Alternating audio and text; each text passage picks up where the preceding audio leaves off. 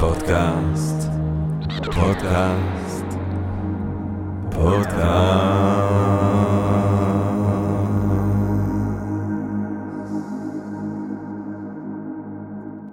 טוב, גבירותיי ורבותיי, ברוכות וברוכים הבאים לפודקאסט של Think and Drink Different. אה, אני ג'רמי פוגל, ואנחנו רוצים קודם כל להודות לסמסונג נקסט תל אביב, קרן השקעות בתוכנה בשלבים מוקדמים, שמאפשרת לנו להקליט את הפודקאסט מהמשחק שלה בשרונה כחלק מתוכנית התמיכה בקהילת החדשנות והיזמות הישראלית. אה, אי לכך ובהתאם לזאת, אה, גבירותיי ורבותיי, אנחנו רוצים לדבר כאן בפודקאסט היום בערב על ההיסטוריה כמכשיר, על הניצול של ההיסטוריה, על ההיסטוריה ככלי למניפולציה, על ההיסטוריה כתעמולה, איפשהו אולי אנחנו גם רוצים לדבר על מהי היסטוריה, ואיך משתמשים בה לכל מיני צרכים. וזאת שאלה כמובן... שהיא עתיקת ימים, ואחד מהפילוסופים שאני אוהב, אולי אהוב עליי ביותר, או בין האהובים עליי ביותר, הוא כמובן פרידריך וילם ניטשה, 1844-1900,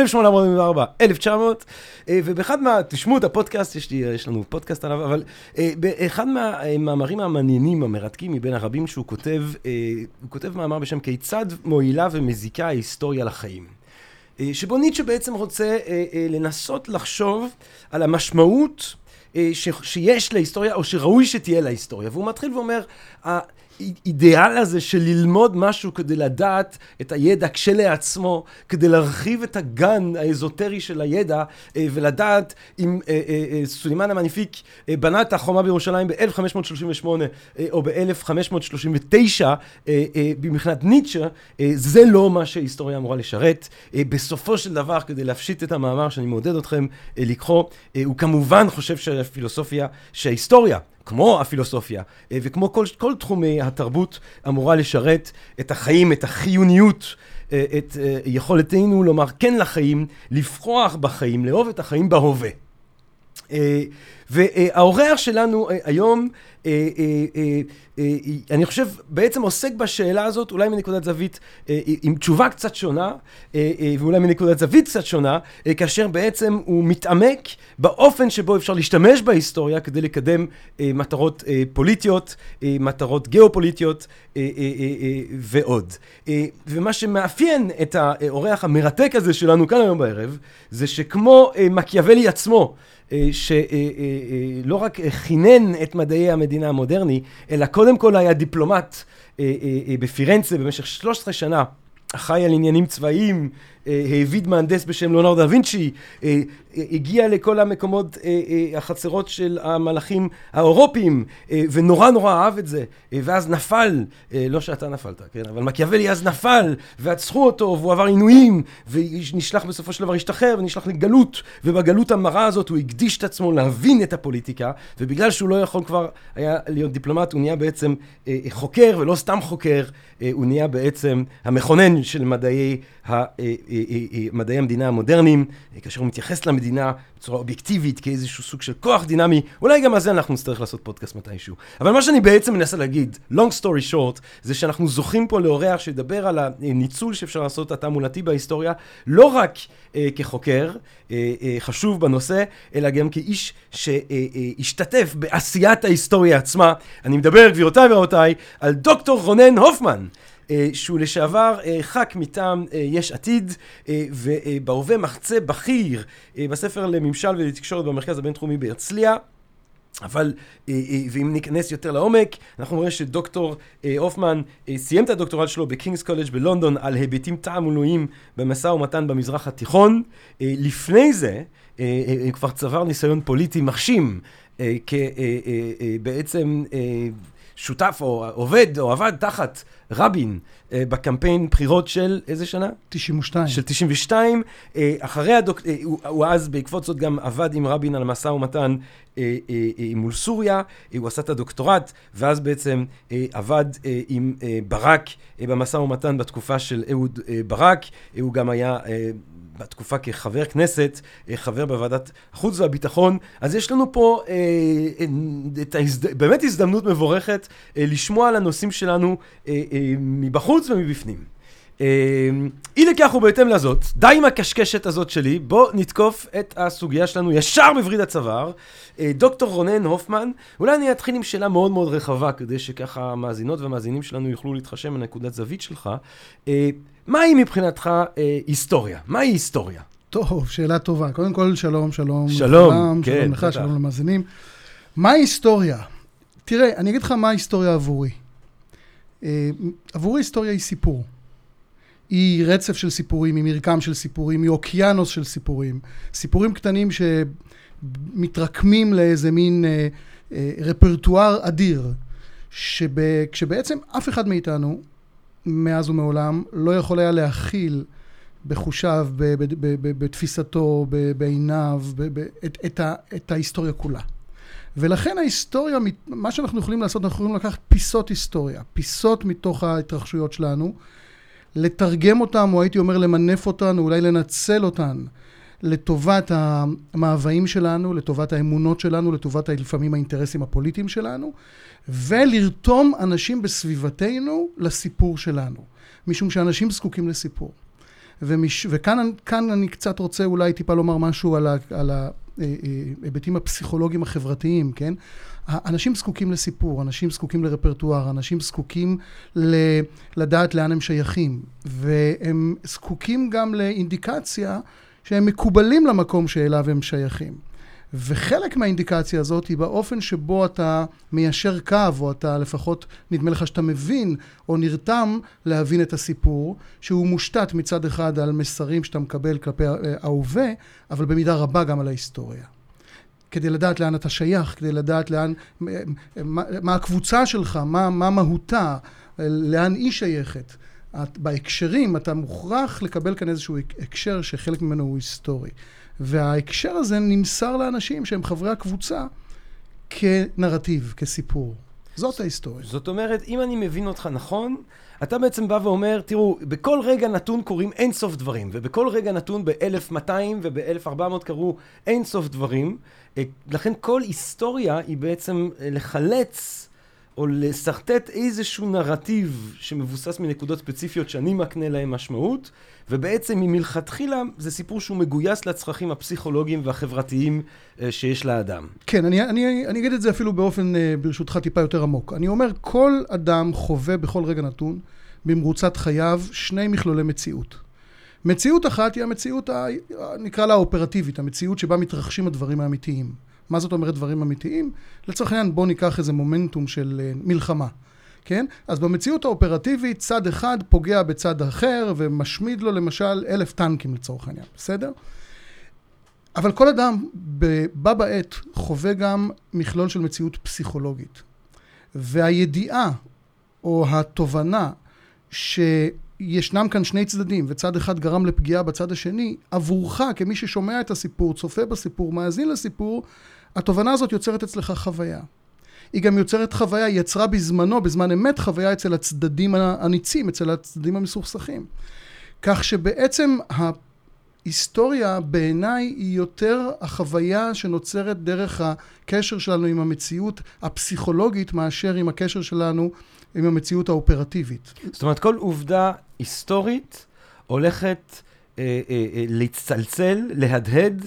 אה, באופן שונה, תלוי בנקודת זווית שלי או המסגרת החברתית שבה אני נמצא. בדיוק. תלוי... ועל כן, ועל כן ההיסטוריה זה האינטרפייס הזה בין ה... בדיוק. ההיסטוריה היא בעצם המשקפיים שאתה מרכיב באופן שבו אתה מסתכל על העולם, במקרה הזה על העבר, ועל האופן שבו אתה יכול להיעזר בעבר כדי להבין איך, אתה, איך האמונות שלך והדעות שלך וההתנהגות שלך אה, אמורה ל, ל, ל, לנבוע מתוך מה שאתה מבין כלפי העבר. אז אמרנו מלחמה, כן? אז תיקח למשל את ההיבטים הכי בסיסיים, נגיד ביחסים בינלאומיים או ב-war studies, כן? אני למדתי בזמנו במחלקה שנקרא war studies. אז אומרים לך שם, נגיד, יש מונח הרתעה.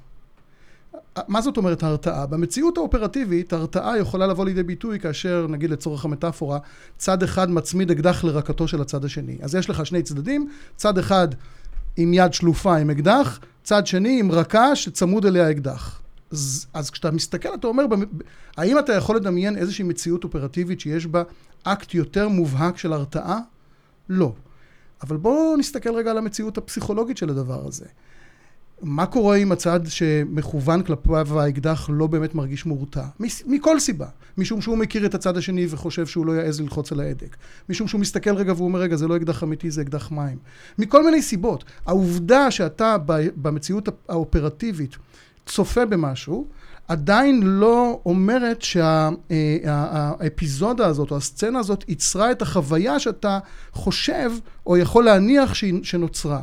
ולכן ההיסטוריה היא רצף של חוויות, של פרשנות, של האופן שבו אנחנו מסתכלים על מה שקרה ולוקחים משם את מה שאנחנו זקוקים לו, או מה שמנסים בעצם להטמיע בנו. אז אולי כדי אולי ל- להמחיש את, ה, את התובנה הזאת למאזינות והמאזינים שלנו, אולי אתה יכול לתת איזושהי דוגמה של אירוע היסטורי ול, ולהראות את ההבדלים בין המציאות האופרטיבית שלו לבין המציאות הפנומנולוגית אולי, הייתי אומר, המציאות החווייתית. כן. תראה, בואו ניקח למשל אמ, את הפלישה של, של ארצות הברית ב-1991, מלחמת המפרץ אה, הראשונה במובן של אה, כן. הסכסוך הדו-צדדי בין ארצות הברית לעיראק. The Gulf War. נכון. 1991, אחרי חצי שנה של אולטימטום, מקיץ 90 התחיל סדאם חוסיין פלש לכווית, האמריקאים ניסו קודם כל דרך משא ומתן להשיג אותו מכווית, הוא לא הסכים, הם יצרו נרטיב שהנה הוא הנבל החדש על ציר הרשע, כן? אה, מ- מ- מאות מיליוני אמריקאים לא ידעו בכלל מי זה סדאם חוסיין כן. בוקר קודם לכן, אבל זה לא חשוב, יצרו את ה... סדאם, גם אמרו ס- סדאם סדאם, שזה נשמע כן. כמו שטן, שטן כאילו, סדאם, סדאם, לא קראו לו חוסיין. פלשו בינואר 1991 לעיראק, וכפו עליו לסגת מכווית, ובעצם הביסו אותו מבחינה צבאית. כן. ואתה יודע מה? גם מעבר מבחינה ל- ל- ל- ל- לפן הצבאי. כפו עליו פשוט לסגת והשפילו אותו במידה רבה. אבל לא הפילו את המשטר. אבל שים לב, שנה לאחר מכן, הגיבורים, כן, אמרנו זה סיפור, אז בואו נסתכל על הגיבורים. הנשיא בוש כבר לא היה שם, ביל קלינטון נבחר ב-92. הגנרל המלחמה המהולל שוורצקופ. שוורצקופ כבר לא היה שם. קולין פאול, הרמטכ"ל האמריקאי, כבר לא היה שם, היו שם אחרים. וסדאם חוסיין נשאר המנהיג הבלתי מעורער של עיראק, וזכה ליוקרה רבה בקרב העם שלו, כי הוא שרד את המתקפה הזאת של האמריקאים. אז אתה לוקח את הדבר הפנומנלי או המציאותי הזה, ואתה אומר, סליחה, הדבר המציאותי הזה, ואתה אומר, רגע, אבל מבחינה חווייתית, מי כאן ניצח- ומי כאן הפסיד? הרי אם תספור את, את, את מספר החיילים שנפגעו ואת מספר הטנקים שהושמדו, ברור שהאמריקאים ניצחו ניצחון גורף מבחינה צבאית, אבל מבחינת התודעה, מבחינת החוויה, העיראקים הרגישו שהם יצאו וידם על העליונה, וכל העולם הערבי התבונן בהם ואמר סדאם הגדול, תראו איך הוא שרד את המתקפה האמריקאית. אם לוקחים את זה קצת יותר קרוב אלינו, בואו נראה את 2006. אבל שנייה, אי אפשר אה, אה, אה, להישאר באמת עם הדוגמה הזאת של עיראק. כי אתה בא ובעצם אומר, אז מבחינה אופרטיבית האמריקאים ניצחו, זאת אומרת מבחינה אובייקטיבית הם ניצחו, אבל יכול להיות שמבחינה חווייתית, פסיכולוגית, אה, בסופו של דבר הם הפסידו. אבל יש אולי, אה, אולי אפשר להקשות עליך קושייה ולבוא ולהגיד, תקשיב, גם מבחינה אופרטיבית טכנית, הם בעצם עשו טעות איומה. כי הם חשבו שהם, הם, הם, הם, מזה שהם ניצחו אותו צבאית, הם בעצם דיכאו אותו והרתיעו אותו. אה, והם לא הבינו, ואני חושב שאפילו ששפרסקופ בעצמו, אני זוכר נכון, אומר באיזה ראיון, אה, שהם לא הבינו את- שמשקל הכובד, משקל הכובד היה בעצם אה, להפיל את המשטר. זה כמו אה, שהניבל לא הבין שהוא צריך להפיל את הסנאט, הוא כאילו חשב, כבשתי את כל האימפריה וזה זה מספיק, לא, הוא לא הבין ש... הוא לא הבין את הדבר שאתה צריך להפיל אותו כדי באמת... אולי, אולי הם עשו טעות אופרטיבית, זה מה שאני מנסה להגיד. לא, אה, טעות אופרטיבית. במובן הזה שלא הפילו את המשטר, להיות, שוב. י- יכול להיות ש... תראה, מכלול המציאות האופרטיבית והמציאות הפסיכולוגית שלובים זה בזה. אז ברור שיש היבט אופרטיבי לטעות שלהם, אבל אתה בעצמך מתאר את הטעות שלהם על בסיס חוסר הבנה, על Mm. בסיס מיספרספשן. mm, הרי לו היו מבינים נכון את הסיטואציה, הטעות האופרטיבית הזאת, הייתה נמנעת. אתה יודע מה, בוא ניקח אה, נושא אולי רגע יותר רחב, אבל ויותר רחוק בהיסטוריה. בוא נסתכל על אנגליה והאופן שבו היא התייחסה למושבות שלה בארצות הברית לפני העצמאות האמריקאית. למשל. mm. אנחנו חוזרים למאה ה-17. נכון, אתה רואה, אתה רואה, אתה יודע מה, המייפלאואר הגיע לחופי מסצ'וסטס מתי? ב-1620, כן? Mm. וה- והם היו שם, חלק, חלק מהאנשים שהגיעו בכלל למושבות בארצות הברית היו לא כל כך אזרחים רצויים אצל המלך בזה, אבל אתה רואה שבמשך 150-160 שנה אנגליה הזניחה את המושבות הללו, והם הם פיתחו לעצמם 13 מושבות, חיים עצמאיים וכן הלאה, וכלכלה. ו... וב-1763, אחרי הקופה האנגלית הייתה ריקה לגמרי, הקופ- קופת המלך, אחרי מלחמות שם אחרי חוזה פריז, 1763, האנגלים מתעוררים פתאום, ואומרים, רגע, יש לנו שם מושבות ב- ביבשת ההיא החדשה שקולומבוס גילה בזמנו ב- בצפון אמריקה, בואו נתחיל לדרוש מהן לעזור לנו למלא את הקופה שלנו. ובמשך 13 שנים, מ-1763 עד העצמאות האמריקאית ב-1776, האנגלים מתנהגים בצורה של פשוט טעות אחת איומה. וגורמים בעצם לאמריקאים, למנהיגי ההתיישבות של המושבות שם, להפוך להיות, הייתי קורא לזה מורדים בעל כורחם.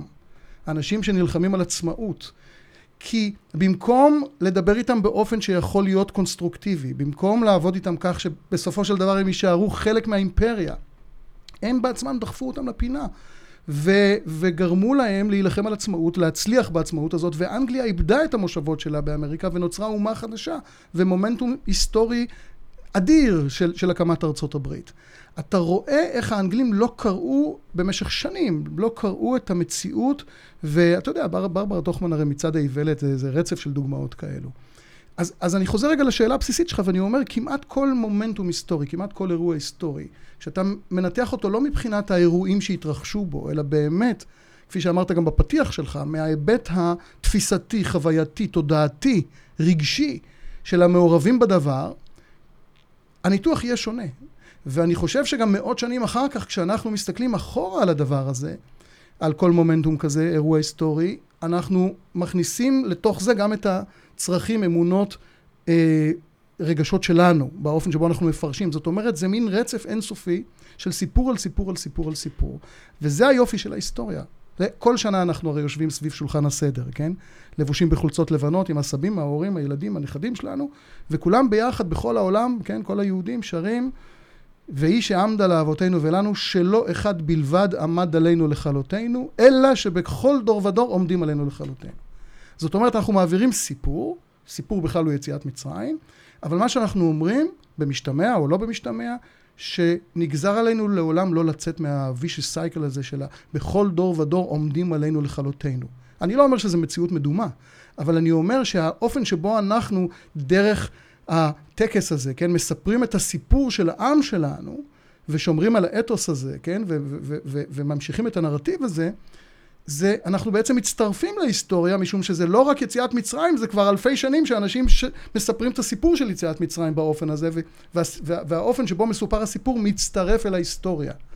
אז בעצם לכל אחד מאיתנו יש השפעה באופן שבו אנחנו ממשיכים את הסיפור, ומפרשים אותו ומעבירים אותו הלאה, בהשפעה שלנו קטנה יותר או, או, או, או פחות על ההיסטוריה. עכשיו, אתה בדוקטורט שלך, אתה אה, חקרת היבטים תעמולתיים במשא ומתן במזרח התיכון. זאת אומרת, אה, במילים אחרות, אם אני קושר את אה, סוג הדברים שאתה מדבר עליהם אה, עכשיו לבין העיסוק הזה בדוקטורט, אה, אתה, אני מניח ששאלה שהיא תהיה נכונה לשאול אותך, אה, זה איך במזרח התיכון ובמשא ומתן, נגיד בין הישראלים לפלסטינאים, או בין הישראלים לבין הסורים, או דברים שגם היית עד להם, ונדבר על זה בהמשך, איך מגויסת ההיסטוריה, או איך, זאת אומרת, זה, בוא נגיד זה ככה, זה מאוד ברור איך שפלסטינאים וישראלים מספרים את המאה השנה האחרונים כאן בארץ הקודש באופן אחר. למרות, זאת אומרת, זה אותן עובדות, אם יש עובדות, אז הן אותן עובדות. אם יש מציאות אובייקטיבית, היא אותה מציאות אובייקטיבית, אבל יש לנו נרטיבים כמובן מאוד מאוד נוקשי, אה, שונים. אז אולי זה, זה, זה משהו ש, שמאוד מדגיש, אם תרצה, את ההבדל בין המציאות האופרטיבית אה, לבין מציאות אה, חווייתית, שכמובן המציאות החווייתית סביב הגולן, או סביב השטחים, או יהודה ושומרון, היא מאוד שונה. כן, כן, אתה מאוד מאוד צודק. אתה יודע, הדבר הזה גם אה, מאוד השפיע על תהליכי המשא ומתן בפועל. למה אני מתכוון? אה, לא היה מקום בעת משא ומתן, לא, המשא ומתן בינינו לבין כל הצדדים, לא רק הסורים, אני השתתפתי עם הסורים, אבל עם הירדנים, עם הפלסטינים, אה, היה, התקיים בארצות הברית. קודם כל במדריד, טקס וזה, ואחרי ועידת מדריד בארצות הברית. משא ומתן פורמלי, משא ומתן שהצדדים לבושים, אתה יודע, אנחנו כולנו היינו לבושים בחליפות, אה, עניבות, וככה, אנחנו ניהלנו את המשא ומתן בבניין מחלקת המדינה, אגב, בוושינגטון. Mm. והיו חוקים לא כתובים, הייתי אומר, למסע, לאופן שבו התנהל המשא ומתן הזה. למשל, אחד מהם היה שבכלל לא הולכים, ל, לא מביעים רגשות, לא, לא מדברים על העבר כמעט. למה? כי זה נתפס כמעין הזמנה לבליין גיים, לחילופי האשמות, משחק האשמות בלתי פוסק, שהוא מאוד לא קונסטרוקטיבי. אבל בשיעור ראשון בחקר סכסוכים, אתה לומד שכדי לנסות ליישב סכסוך, אתה מוכרח שתהיה לך דרך לווסת את הרגשות שלך ולהביע את התסכול ואת הכעס על דברים שקרו. עכשיו, אם המשא ומתן בהגדרה לא מאפשר לצדדים לעשות את זה, ודרך זה אולי גם לבטא את הנרטיב, ולבטא דברים אחרים, ואולי לגרום למצב שבו הצד השני טיפה מבין את הנרטיב שלך, כן? אז אם המשא ומתן הוא לא מאפשר את זה, מלכתחילה יש בו בעיה מתודולוגית קשה מאוד. זה, ואנחנו, ואני... אתה חב- חושב שזה השפיע על המשא ומתן מס- בניסיון שלך? מאוד, אני אתן לך את הדוגמה, לדעתי, זה גרם אפילו למשא ומתן ללכת לכיוון אה, מוטעה לחלוטין. אחד הדברים, ושוב, זו פרשנות שלי, אתה יודע, גם, גם לי יש את הפרשנות שלי על ההיסטוריה, כן. כן. קטונתי מ... אבל אני אומר לך, אחד הנושאים הבודדים או היחידים שהוסכם עליהם ב- ב- די בתחילת המשא ומתן, היה להגדיר מהם נושאי הליבה. בין ישראל לסוריה. ב- בין ישראל, אגב, לכל הצדדים. נושאי הליבה. כן.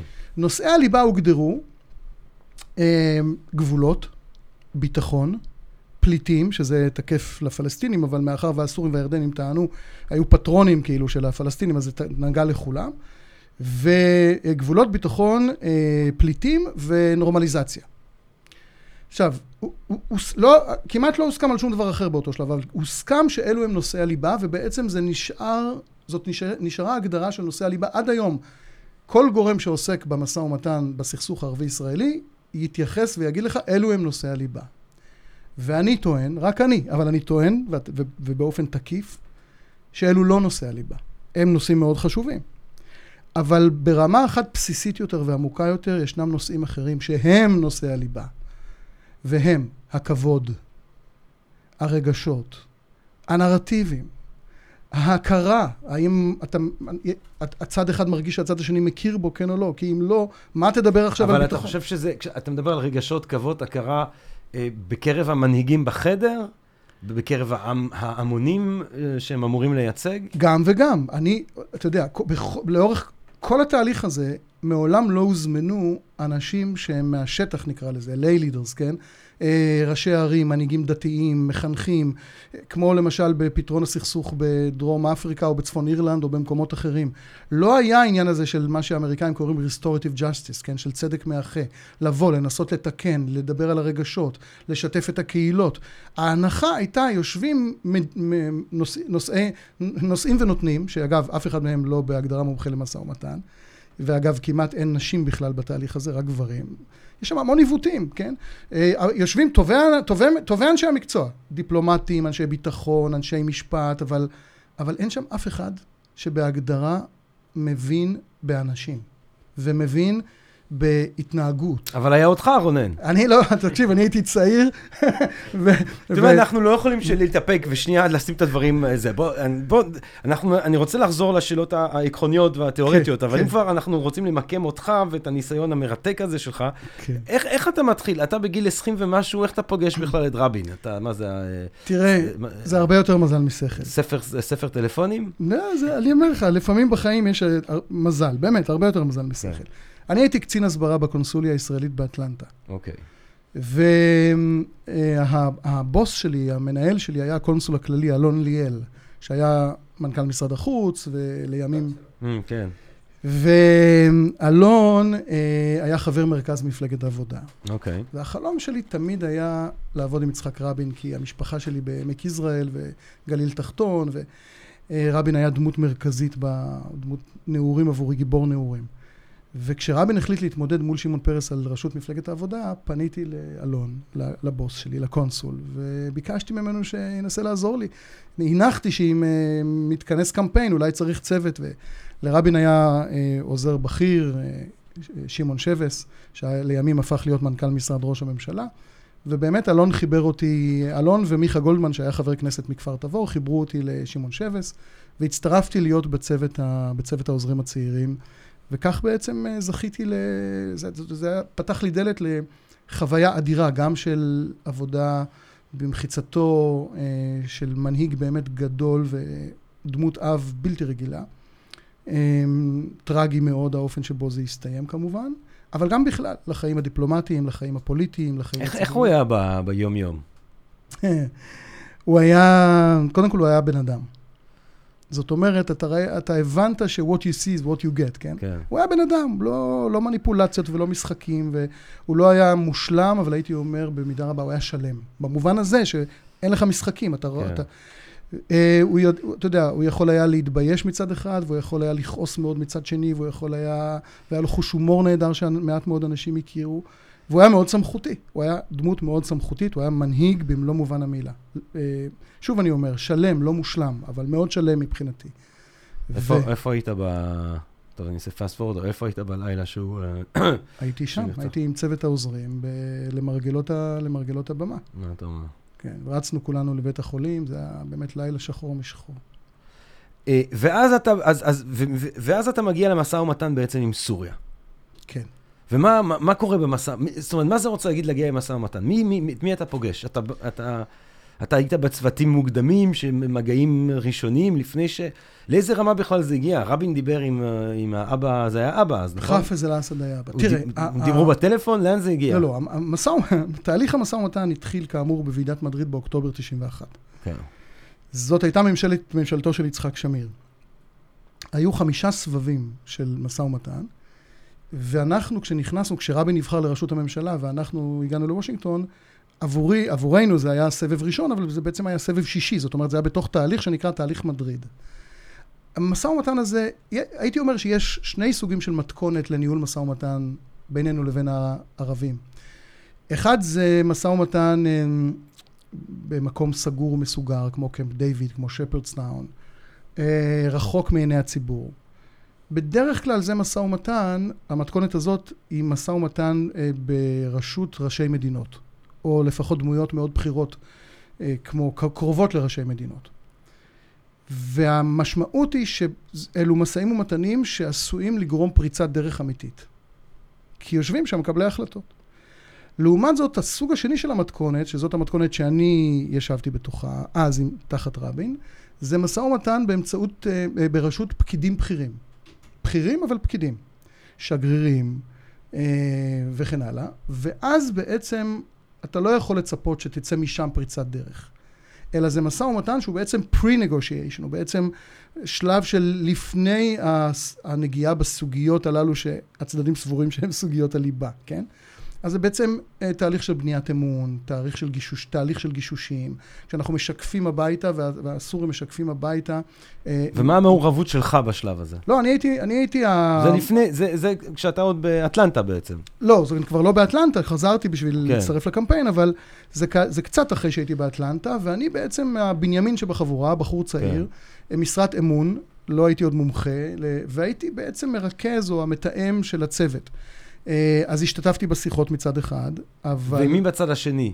דיפלומטים לא, סורים? לא, אבל אני אומר, ראש המשלחת, ש, ש, ש, אני רוצה לתת את הקרדיט, מגיע לו ראש המשלחת שלנו, שהוא ניהל ביד רמה את השיחות, פרופסור איתמר רבינוביץ', שהוא באמת מומחה גדול, והוא באמת אה, ניהל את העניינים. אה, ובצד השני של השולחן יושב, אה, יושב ראש משלחת אה, הסורית, אה, דיפלומט סורי מאוד מתוחכם ומחונן, מואפק אלף. Uh-huh.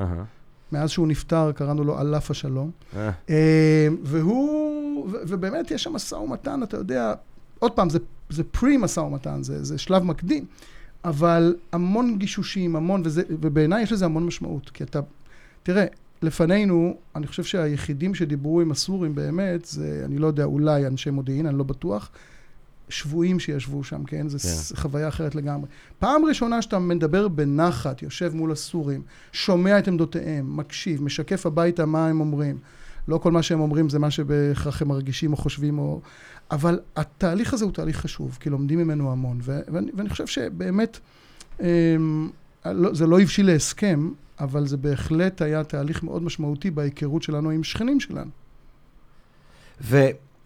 איך אתה, כשאתה מסתכל בדיעבד, על, נגיד על, על, על הגישושים האלה שבסוף לא הניבו פחי, אה, כשאתה מסתכל על הגישושים האלה, איך אתה רואה, מה, מה, גם אם אז לא היית אה, מומחה, כמומחה היום, איך אתה רואה את המשקל שיש להיסטוריה ולהבדל בין הנרטיבים ההיסטוריים של, של הסורים והישראלים, אפילו במשא ומתן הזה שהיית עד לו? כן, אני, אני מיד אענה לך, אני רק, בוא נעשה רגע עוד, עוד קצת fast forward, ואני אגיד לך שכשהייתי בשפרדסטאון, אז זה כבר היה המתכונת השנייה, זה כבר היה המתכונת ב, ב, כן. בראשות ראשי... לא, אני רוצה להגיע, כן. אני, זה, אני רוצה להגיע, אז- אבל קודם סוריה, אז בוא, נג, בוא נגיע לשפרסטון באמת. בדיוק, אז, אז בשפרדסאונד, שזה שמונה שנים אחרי השיחות ב, שהתחילו תחת רבין בוושינגטון, זה כבר אחרי רצח רבין, זה אחרי שנתניהו נבחר ואז הפסיד כ, ל, ל, לברק, וברק מחליט שהוא אה, מוכרח למצות את הסיכוי, וגם מול הסורים וגם מול הפלסטינים. קודם מהמם. הוא מתחיל מול הסורים בינואר 2000, ואחר כך מול הפלסטינים בק- בקיץ 2000, כן?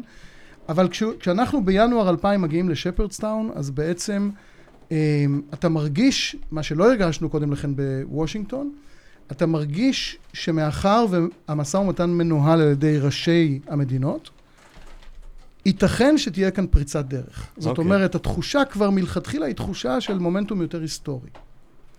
ו...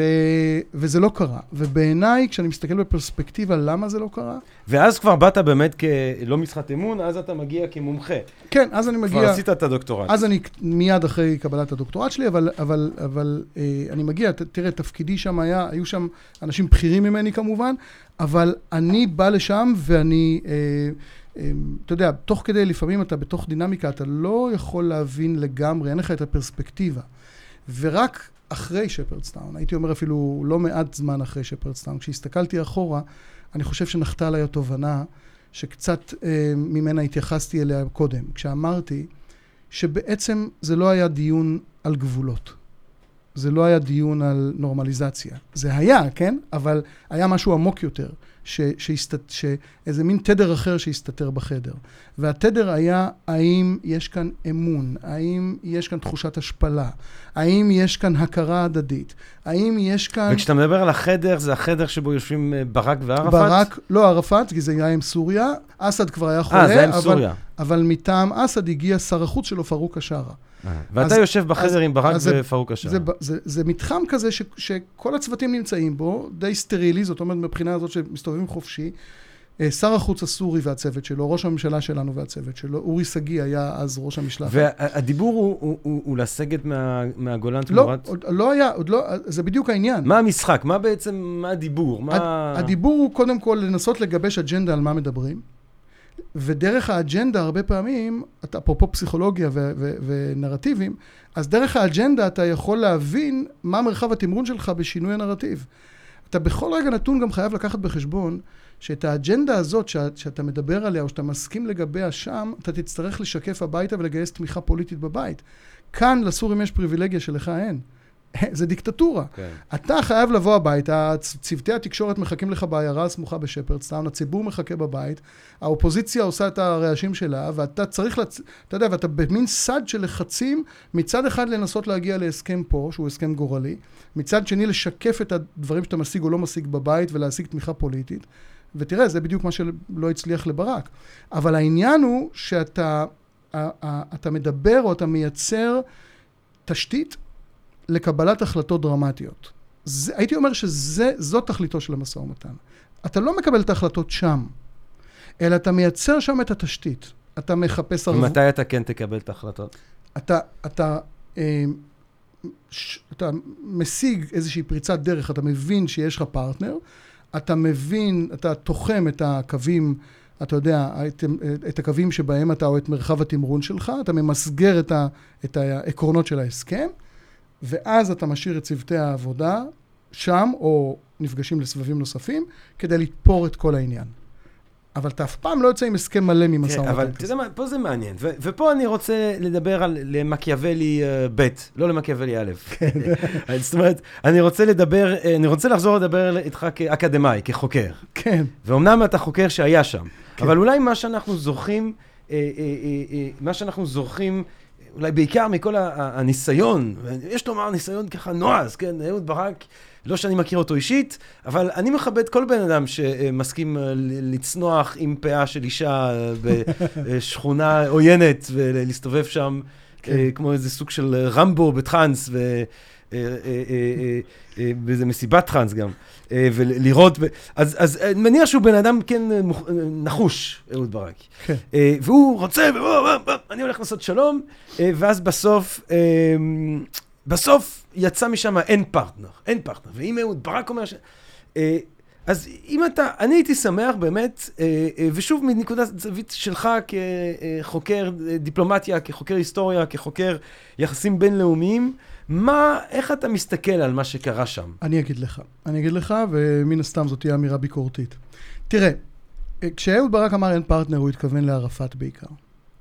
ובאמת, המשא ומתן בקמפ דיוויד, אה, ברק ערפאת התפוצץ, וזה הלך לאינתיפאדה, ואהוד ברק אמר, חשפתי את פרצופו האמיתי, אבל לא הייתה לי ברירה, כי זה תפקיד של מנהיג. אגב, אני מסכים לכך שתפקיד של מנהיג הוא לנסות לשנות מציאות ולא להיצמד לסטטוס קוו. אבל זה סיפור אחר. אבל כשהוא אמר אין פרטנר, הוא התכוון לערפאת. וכאן אני רוצה לומר משהו שהוא אמנם בוודאי רלוונטי לברק ערפאת, אבל הוא הרבה, הרבה יותר רחב. תראה, כשמדובר על סכסוך בינלאומי, בין קבוצות, בין מדינות, יש בעלי מניות. יש אנשים שמרגישים שיש להם מניה בסיטואציה, בסכסוך במקרה הזה. ובנכסים שהסכסוך אה, נסוב סביבם, כן? עכשיו, למשל, אם אמרנו שאחד מהנושאים המרכזיים במשא ומתן הוא ירושלים, אז יש בעלי מניות, או לפחות צדדים שמרגישים שיש להם מניה על ירושלים. הצדדים הללו הם הרבה מעבר לישראלים ולפלסטינים. לכל העולם המוסלמי, על פי תפיסתם, יש stake בירושלים. מי מחזיק את ה stake הזה? הם, למשל, הוואקף הירדני הוא הנציג הרשמי של האינטרס או ה stake המוסלמי בירושלים. עכשיו תראה מה קורה כאן. במקום לעשות מיפוי נכון של בעלי המניות, ולהזמין את בעלי המניות לדיון אם אתה כבר מחליט לדון, אז אתה מדבר לא עם בעל המניות, כן? ערפאת לא היה בעל מניות על ירושלים, אני לא אומר את זה, יגיד לך את זה כל מנהיג מוסלמי. אף מנהיג מוסלמי לא, לא אה, יסמיך מנהיג פלסטיני לייצג את, את האינטרס של כל העולם המוסלמי על ירושלים. מבחינתם הפלסטינים הם קורבן, הם אנדרדוג, אבל הם לא בעלי המניות. אז אתה, אז, אז אתה רואה אדם כמו אהוד ברק, כן, או מערכת שלמה, עזוב אותו אישית, מערכת שלמה, שבמקום למפות את בעלי המניות ולהגיד בוא נראה רגע מי ייכנס לחדר, ומי שצריך להיכנס לחדר זה באמת בעלי המניות, אה, הם לא מוזמנים. הם לא מוזמנים. עכשיו, אז אתה, אתה בעצם מדבר עם, עם האנשים הלא נכונים או עם הצדדים הלא נכונים על הסוגיות הלא נכונות. אבל אנחנו רואים שיש מודלים של, כשהעולם המוסלמי אה, מציע לנו הסכמים. ההסכם הסעודי, או כן. ההצעה הסעודית וכולי. זה, אתה אומר, זה מודל שהוא יותר מבטיח, הוא, בגלל שהוא כאילו, בגלל שהוא acknowledges, בגלל שהוא כאילו, איך אומרים to acknowledge? הוא, כן, כן, הוא מכיר בכך. הוא מכיר, הוא, הוא מכיר ב, באינטרס הכלל מוסלמי בירושלים, כן, תראה. וזה... זאת אומרת, זה להבין את ההיסטוריה מנקודת זווית מוסלמית, אם אני... לא, לא, לא, לא מנקודת אה, מבט מוסלמית בהכרח, אבל הרי, אתה יודע, אנחנו... אנחנו כל הזמן משדרים מסר דואלי, אנחנו הישראלים, לאורך כל הדרך. עזוב, זה גם ימין וגם שמאל. האם אנחנו תופסים את הסכסוך שלנו כסכסוך דו-צדדי, בין שני צדדים, או האם הסכסוך הוא סכסוך אזורי? עכשיו, בסכסוך, בהיסטוריה של הסכסוך, אפרופו היסטוריה, עוד פעם, בנרטיב של ההיסטוריה של הסכסוך, יש לך שני פיקים כאלה, שני שיאים, השיא של 47-48, כן, שזה עבורנו שחרור ועצמאות ועבור הפלסטינים נכבה, קטסטרופה. אבל יש עוד שיא אחד, שזה השיא של 67, שעבורנו זה ניצחון ואיחוד ירושלים, ועבור הצד הערבי זה תבוסה והשפלה. עכשיו, מרגע שיש לנו את 67, הסכסוך הוא כבר לא דו-צדדי. גם קודם, אגב, הוא לא היה, כי כל הצבאות ערב הצטרפו לעזור לפל... לפלסטינים. אבל בוודאי שאחרי 67 זה סכסוך אזורי. ואז מה שקורה, כשכבר מתחילים לדבר שלום, ישראל אומרת, סליחה, אנחנו לא רוצים לראות את כל הצדדים יושבים איתנו ולמצוא את עצמנו מול חזית מדינית, כמו שאנחנו היינו בחזית אה, אה, רב ערבית, כן, איזה... צבאית. כן. צבאית. ואז מה קורה? בגין חותם על הסכם שלום נפרד עם המצרים, אבל עזה נשארת אצלנו. מרגע זה ואילך המצרים ממש לא מרגישים אחראים לעזה, כי הרי יש להם הסכם חתום. אה, עוד כמה שנים אחר כך רבין יחתום ב-94 עם ירדן. ירדן. הגדה המערבית, הירדנים מזמן כבר לא מרגישים, אה, אבל אין דרך באמת לטווח ארוך, על פי תפיסתי, לפתור את סוגיית עזה וסוגיית ירד, אה, הגדה המערבית מבלי לערב את בעלי המניות. הרי השטחים האלה נכבשו ממצרים ומירדן. ולכ... אז אני אומר את זה כדוגמה, זאת אומרת, את, הישראל... לקחנו ופירקנו, עשינו מן הפרד ומשול, פירקנו סכסוך אזורי לסכסוכים דו צדדיים, וזה שירת אותנו בזמן המשא ומתן, כי לא היינו בלחץ תחת, לשבת, אתה יודע, תחת לחץ ערבי, אבל בסוף אתה לא יכול לפתור סכסוך ככה, ולכן, הדרך היחידה בכלל לנסות למצות יישוב של הסכסוך, זה בסופו של דבר לדבר עם, ה, עם, עם עוד פעם אני אומר, עם בעלי המניות. וכשאתה שואל אותי על היוזמה הסעודית-ערבית ממרץ 2002, אני לא, למשל, אני לא הייתי מציע לישראל לקבל בכלל את התוכן של ה... אבל את ה framing, את המסגור, כן. כי המסגור אומר, זה לא סכסוך דו צדדי, זה סכסוך אזורי. והסכסוך אזורי פירושו שאם, נגיד לפלסטינים אין הרבה מה לתת לנו. יש, אבל לא הרבה, כן? לנו, הם, אנחנו, נגיד, אם הם, אם הם צריכים לקבל מאיתנו הסכמה למדינה, זה דרמטי. אבל מה הם יכולים לתת לנו? הפסקת הסתה וטרור זה חשוב, אבל זה לא... זאת אומרת, מי שכן יוכל לתת לנו בתמורה לזה שאנחנו ניתן לפלסטינים, אם וכאשר, זה דווקא הצדדים האחרים. נורמליזציה מלאה איתנו, אה, הכרה במדינת ישראל בכל האזור, או לפחות בצד... אבל אם נחזור למה שאמרת בנוגע באמת ל... ל... אה, אה, ההיסטוריה, וההיסטוריה גם של ההווה, כן? הסיטואציה, המצב הנוכחי והמורכבות של המצב הנוכחי, אה, ועם הדגש שאתה מבקש גם, כשדיברנו מקודם על היסטוריה, אתה מבקש לשים דגש על החוויה הפסיכולוגית, החוויה הפנימית. הרי ש... ש איך בכלל להגיע למצב שבו יש על מה לדבר מבחינת החוויה הפנימית של הציבורים? תראה, הישראלים והפלסטינים היום. תראה, יש כאן, או, יש כאן... או גם בעולם הערבי הרחב יותר. כן, אני חושב שגם כאן יש שאלה תפיסתית מרתקת. האם תהליכים היסטוריים נקבעים top down או bottom up? כן, שאלה מצוינת. ובאיזה אופן, אם יש שילוב, אז באיזה אופן ה... אני, אני שמעתי uh, דברים מרתקים של... שמעתי איזו שיחה של יהודה הראל נתן. כן. והוא אמר דבר מדהים, הוא אומר שבזמן האחרון הוא כל הזמן קורא דרווין. הוא אומר שמעניין עם דרווין זה שזה מנהיגות בוטום אפ בעצם. כן. כי אם תחשוב על קריאיישניזם, על תורת הבריאה, זה אלוהים שמחליט מלמעלה, זה פיל וזה סוס וזה ג'ירפה וזה ציפור.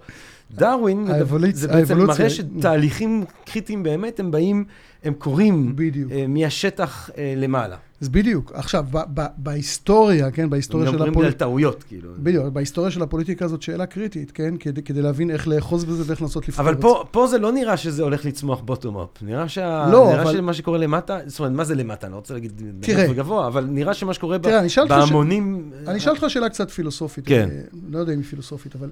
תראה, למה, אה, נגיד, להעיף משטרים אה, וליצור מהפכות, זה עניין שיכול, והוא דרמטי הדבר הזה. הוא יכול, אפילו ב-2010, 2011, כל האביב הערבי, כן? אה, יכול לקרות בוטום אפ, אבל אה, ליישב סכסוך לא יכול להיות בוטום אפ. למה מסה קריטית שנוצרת דרך איזה מין, כמו תורת הכאוס, איזו השפעה חמקמקה שאתה אף פעם לא יכול לחזות אותה, ובסוף נוצרת איזו מסה קריטית, ובום, כן, כמו איזה הר געש, זה מתפרץ, ומשנה לך סדרי עולם של מדינות, של אומות, של שבטים, של זה.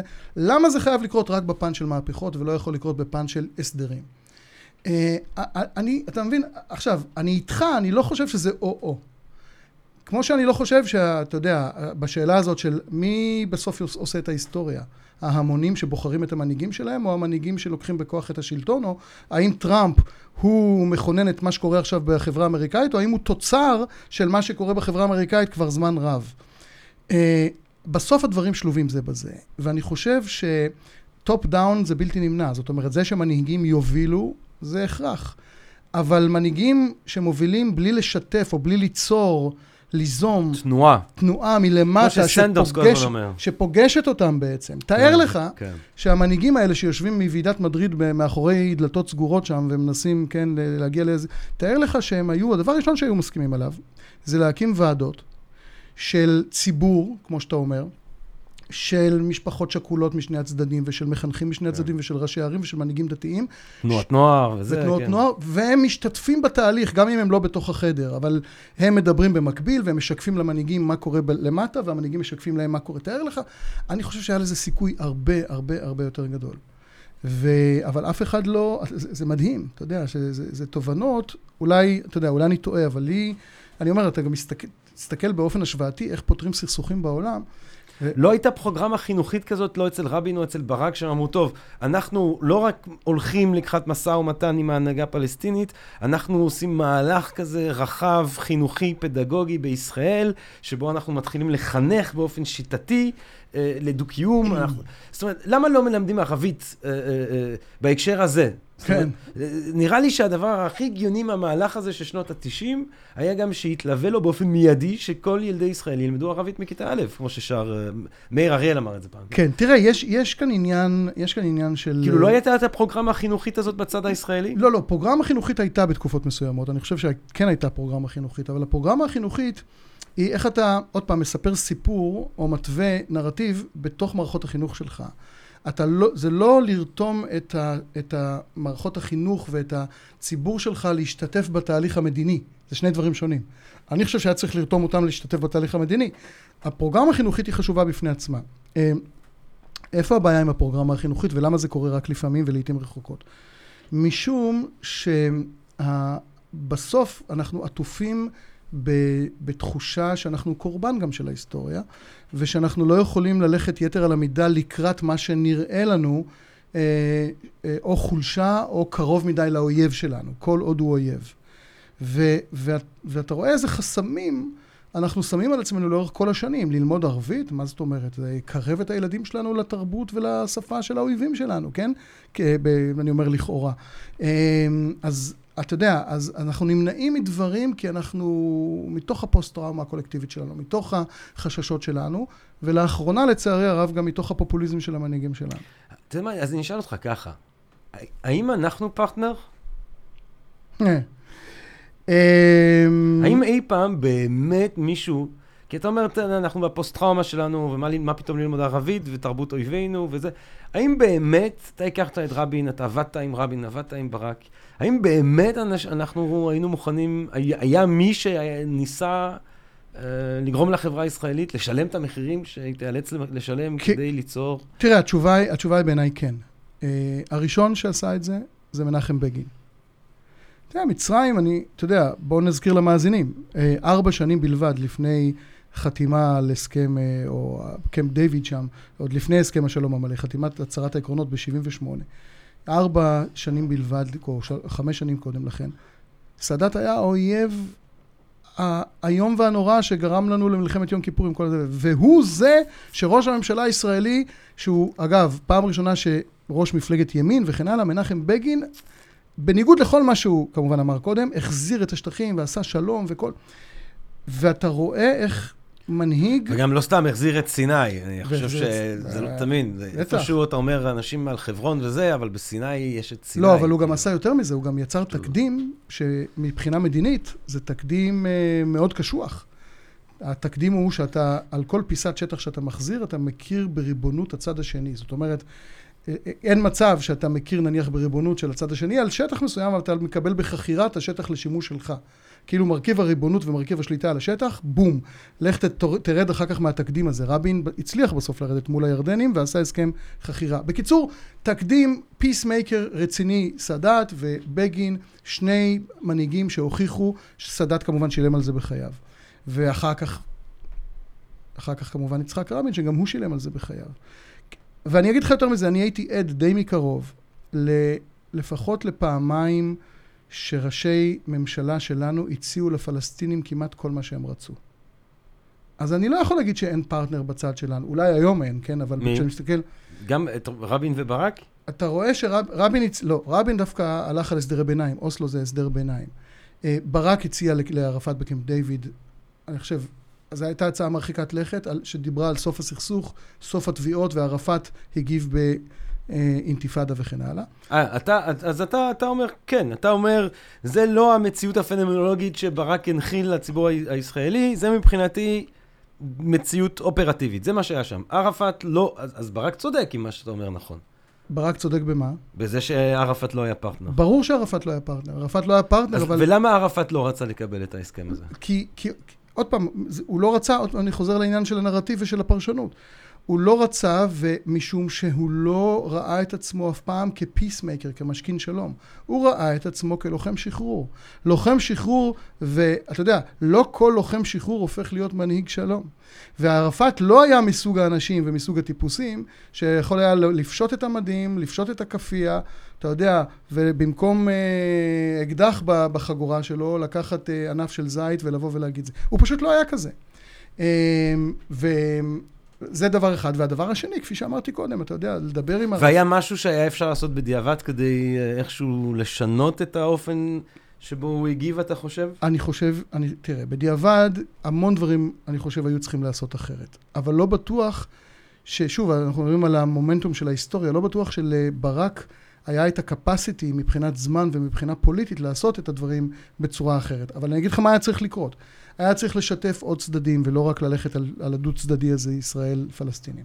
היה צריך לבנות תהליך שהוא טיפה אה, מכין את הקרקע לקראת ועידה דרמטית שבה ערפאת מרגיש שעשו לו אמבוש קלינטון וברק והכריחו אותו בעצם בסוף, אה, הכניסו אותו לפינה ואתה יודע, התמונה המפורסמת הזאת כמטאפורה. שברק דוחף אותו, ש- כן. כן, שקלינטון מזמין את שניהם לבקתה לארוחת צהריים וברק בסך הכל רוצה לסמן ולהגיד לו אתה הראשון, אז מה הוא עושה? כמו הצופה שמעביר בכוח את הזקנת הכביש, תופס אותו ודוחף אותו לתוך הזה, וזה אחת ההזדמנויות הצילום היחידות שם, וזה בעצם יוצא השפלה מאוד גדולה. אתה, אתה רואה טעויות שהן תרבותיות, שהן פסיכולוגיות, שהן, ו, ובסוף זה מתנקז, או, או מת, מת, נקבע, כן, לטעות היסטורית אחת גדולה. אני אגיד לך מה, אה, אה, ואנחנו לאט לאט אה, מתחילים לסיים כאן את השיחה המרתקת הזאת. אני אגיד לך את החלום הרטוב שלי. אה, שנינו אוהבים, שנינו אוהבים את אנגליה, את התרבות נכון. הבריטית וזה, למדנו שם. אני חושב שהדרך, אם אתה נותן לי לנהל את המשא ומתן, ואני חושב שזה כדאי מאוד, תובל, נכון, מאוד מקווה שזה יקרה, אני הולך ואני עושה את זה בבקינגהם, כן, אני הולך למלכה ואני אומר, תקשיבי, פומפ the shit out of כולם, כאילו. כן, שזה יהיה הכי פומפ.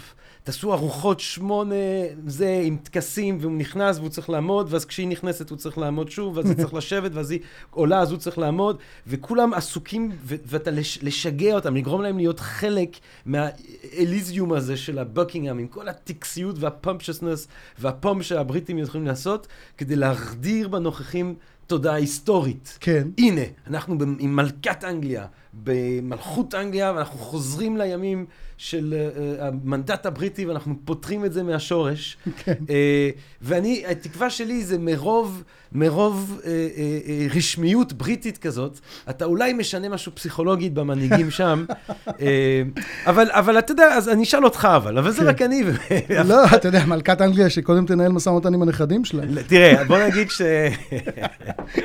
אבל זה גם דרך, אני חושב שזה כבר יותר צ'ארלס, כי צ'ארלס הוא, הוא ירצה לעשות משהו, כן. כדי להצדיק את היותו, יהיה לו קצת זמן להיות מלך, אז כאילו לעשות אה, שלום ב- ב- במזרח התיכון, זה יבוא לו טוב לדעתי.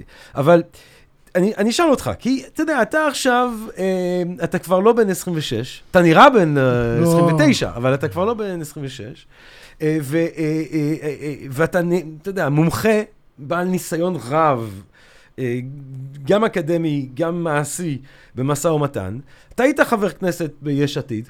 אתה יודע, כמו שענייני העולם הזה הם אה, ברי שינוי והגלגל משתנה וכולי, לך תדע, אנחנו כרגע לא יכולים לדעת בדיוק מי ראש ממשלה ואיזה מפלגה בשלטון וזה, אבל אם אתה מוצא את עצמך ביום מן הימים, עומד בראש או עם קול משפיע, כחלק ממערך של משא ומתן עם הפלסטינאים. כן. מה, מתוך הניסיון המחקרי והמעשי שלך, מה עלינו לעשות? מה אנחנו יכולים עוד לעשות? לאן אתה היית מוביל את זה, דוקטור רונן הופמן? אני הייתי מזמין לא- לאו- לאוהל, הייתי אומר, המשא ומתן, אה, לא רק את הפלסטינים. עצם הכניסה שלנו לבד עם הפלסטינים לתוך חדר המשא ומתן, לדעתי מצמצמת מאוד את הסיכוי. הייתי מזמין את נציגי הליגה הערבית, את הסעודים, את המצרים, את הירדנים, הייתי מסתכל על האזור. ומי שבאזור פרטנר לשלום, אותו הייתי מזמין. ומה, ומה היית מציע באותו... ומה שהייתי מציע, הייתי לוקח, אגב, אה, במידה רבה את תוכנית המאה של טראמפ, שאני יודע שהפלסטינים לא מקבלים אותה, אבל אני הייתי לוקח אותה כי אני חושב שהיא טובה. אני אגיד לך גם למה אני חושב שהיא טובה, עזוב רגע את. איפה יעבור הגבול. היא טובה משום שאפרופו נרטיב, מרגע שבגין הלך על נסיגה לקווי 67 עם המצרים ויצר תקדים, מאותו רגע נדמה שנוסחת פשרה זה שישראל נסוגה לקווי 67. אבל האמת היא שבכל משא ומתן, תראה, טראמפ רואה את זה בעיניים שלו, הוא רואה את זה באופן אולי קצת, אה, קצת אה, מנותק, אבל, אבל אתה יודע, אבל בסוף הגיוני. אה, פשרה זה 50-50 או 60-40, זה לא תלך עד הסוף. לכן עסקת המאה של טראמפ היא נקודת הפתיחה שהייתי הולך איתה, אבל הייתי מדבר איתה לא עם הפלסטינים, הייתי מדבר איתה קודם כל עם ה... והייתי מתחיל בהיבט התרבותי, בהיבט הכלכלי ובהיבט החינוכי של הדבר הזה. הייתי, השאלה הראשונה שהייתי שואל את הפרטנרים שלי למשא ומתן, בהנחה שנצליח להסכים על איפה יעבור הגבול וכמה תחנות התראה יהיו וכן הלאה, מה, איך ייראה טקסט, הטקסט בספרי החינוך של, ה, של כל אחד מהיושבים פה, באיך הוא מחנך את הדור הבא בהיבט של הפיוס הזה. אם נסכים על זה, כי שם כבר יהיה הכבוד וההכרה וכל הדברים שאני חושב שהם נושאי הליבה, אם נסכים על הטקסט שיועבר אחר כך לילדים שלנו ולדורות הבאים שלנו, אז נוכל להסכים גם על הגבולות, ולא להפך. אבל הנה פה שאלה אה, מרתקת, ואנחנו אה, אה, אולי חוזרים לנקודה של המחקר שלך בהיסטוריה, ההבדל הזה בין המציאות האופרטיבית לבין המציאות הפנומנולוגית. תעשה את הספרים עם הכי הרבה כבוד, הכי הרבה הכרה תרבותית. ת, ת, תעלה את התרבות הפלסטינאית על נס בספרי החינוך בערבית ב- בבתי ספר הישראלים. אני לא אה, אעשה את זה, אבל לא חשוב. אה, אה, אבל אתה יודע, אני, כן. אם בסוף הם מקבלים מה שמכנים אה, גבינה שוויצרית, שיש פה ושם קצת שטח, ובעיקר כל מיני חורים, ואתה לוקח להם, ובלי מזרח ירושלים וזה, אז, אז אם בתכלס אתה לא נותן להם את זה, אז, אז, אז, אז יש סיכוי רק בגלל שהתפיסה תשתנה? תראה, אתה אמנם פתחת בניטשה, אבל הגעת למקיאוולי. כן. אז אנחנו צריכים תפיסה מאוד מקיאווליסטית כאן. תראה, בסופו של דבר לא תהיה להם ברירה. צריך, סליחה שאני אומר את זה, כן? צריך uh, לשים את, ה, את הפלסטינים בכבודם במקומם מונח, הם צריכים, צריך לשים אותם בקונטקסט הנכון שלהם. הם חלק מהסכסוך, הם לא החלק המרכזי בסכסוך. יש כאן עוד צדדים, אנחנו צריכים להסכים עם הצדדים האחרים על הסדר אזורי שייצר כאן יציבות, ולהגיע להגיע עם הפלסטינים למצב שהם ממש לא רק לא ירצו, לא יוכלו לפספס את הרכבת הזאת. עכשיו, אתה יודע, אה, אבל זה כבר נשמע כמו, לא הזמנה למשא ומתן, זה נשמע כמו איום. אתה יודע מה? מקיאוולי אמרת. אתה יודע מה, בדיוק, ברגע שאתה אומר מקיאוולי, אז אתה כבר אה, לא בדיוק... זאת אומרת, אתה, אתה רואה מצב שהפלסטינאים נאלצים לקבל הסכם שהם לא היו אה, מסכימים לו במשא ומתן. אני רואה כל הסכם כפשרה, או כל הסכם מוצלח כפשרה ש- שהצדדים המעורבים בה אה, משיגים חלק מהדברים, אבל יש גם ויתורים כואבים. עד היום הפלסטינים לא מוכנים לשאת בוויתורים כואבים מצידם. אני אומר שאם עוד אנשים, עם עוד צדדים בחדר, אולי יותר חזקים מהם, יותר משפיעים מהם, אבל גם יכולים מאוד להקל עליהם בהשקעות בכלכלה וכן הלאה וכן הלאה. בסופו של דבר צריך לאלץ, אני אומר, סליחה שאני אומר את זה, אבל לאלץ את הפלסטינים להגיע למצב שהם מוכנים להתפשר. אגב, יכול להיות שלא נצליח. אבל בסופו של דבר, אם הם לא יהיו מוכנים להתפשר, אז לא נצליח להגיע להסכם. האם הם לבד בחדר, הם ואנחנו, הם יהיו מוכנים להתפשר? להערכתי לא.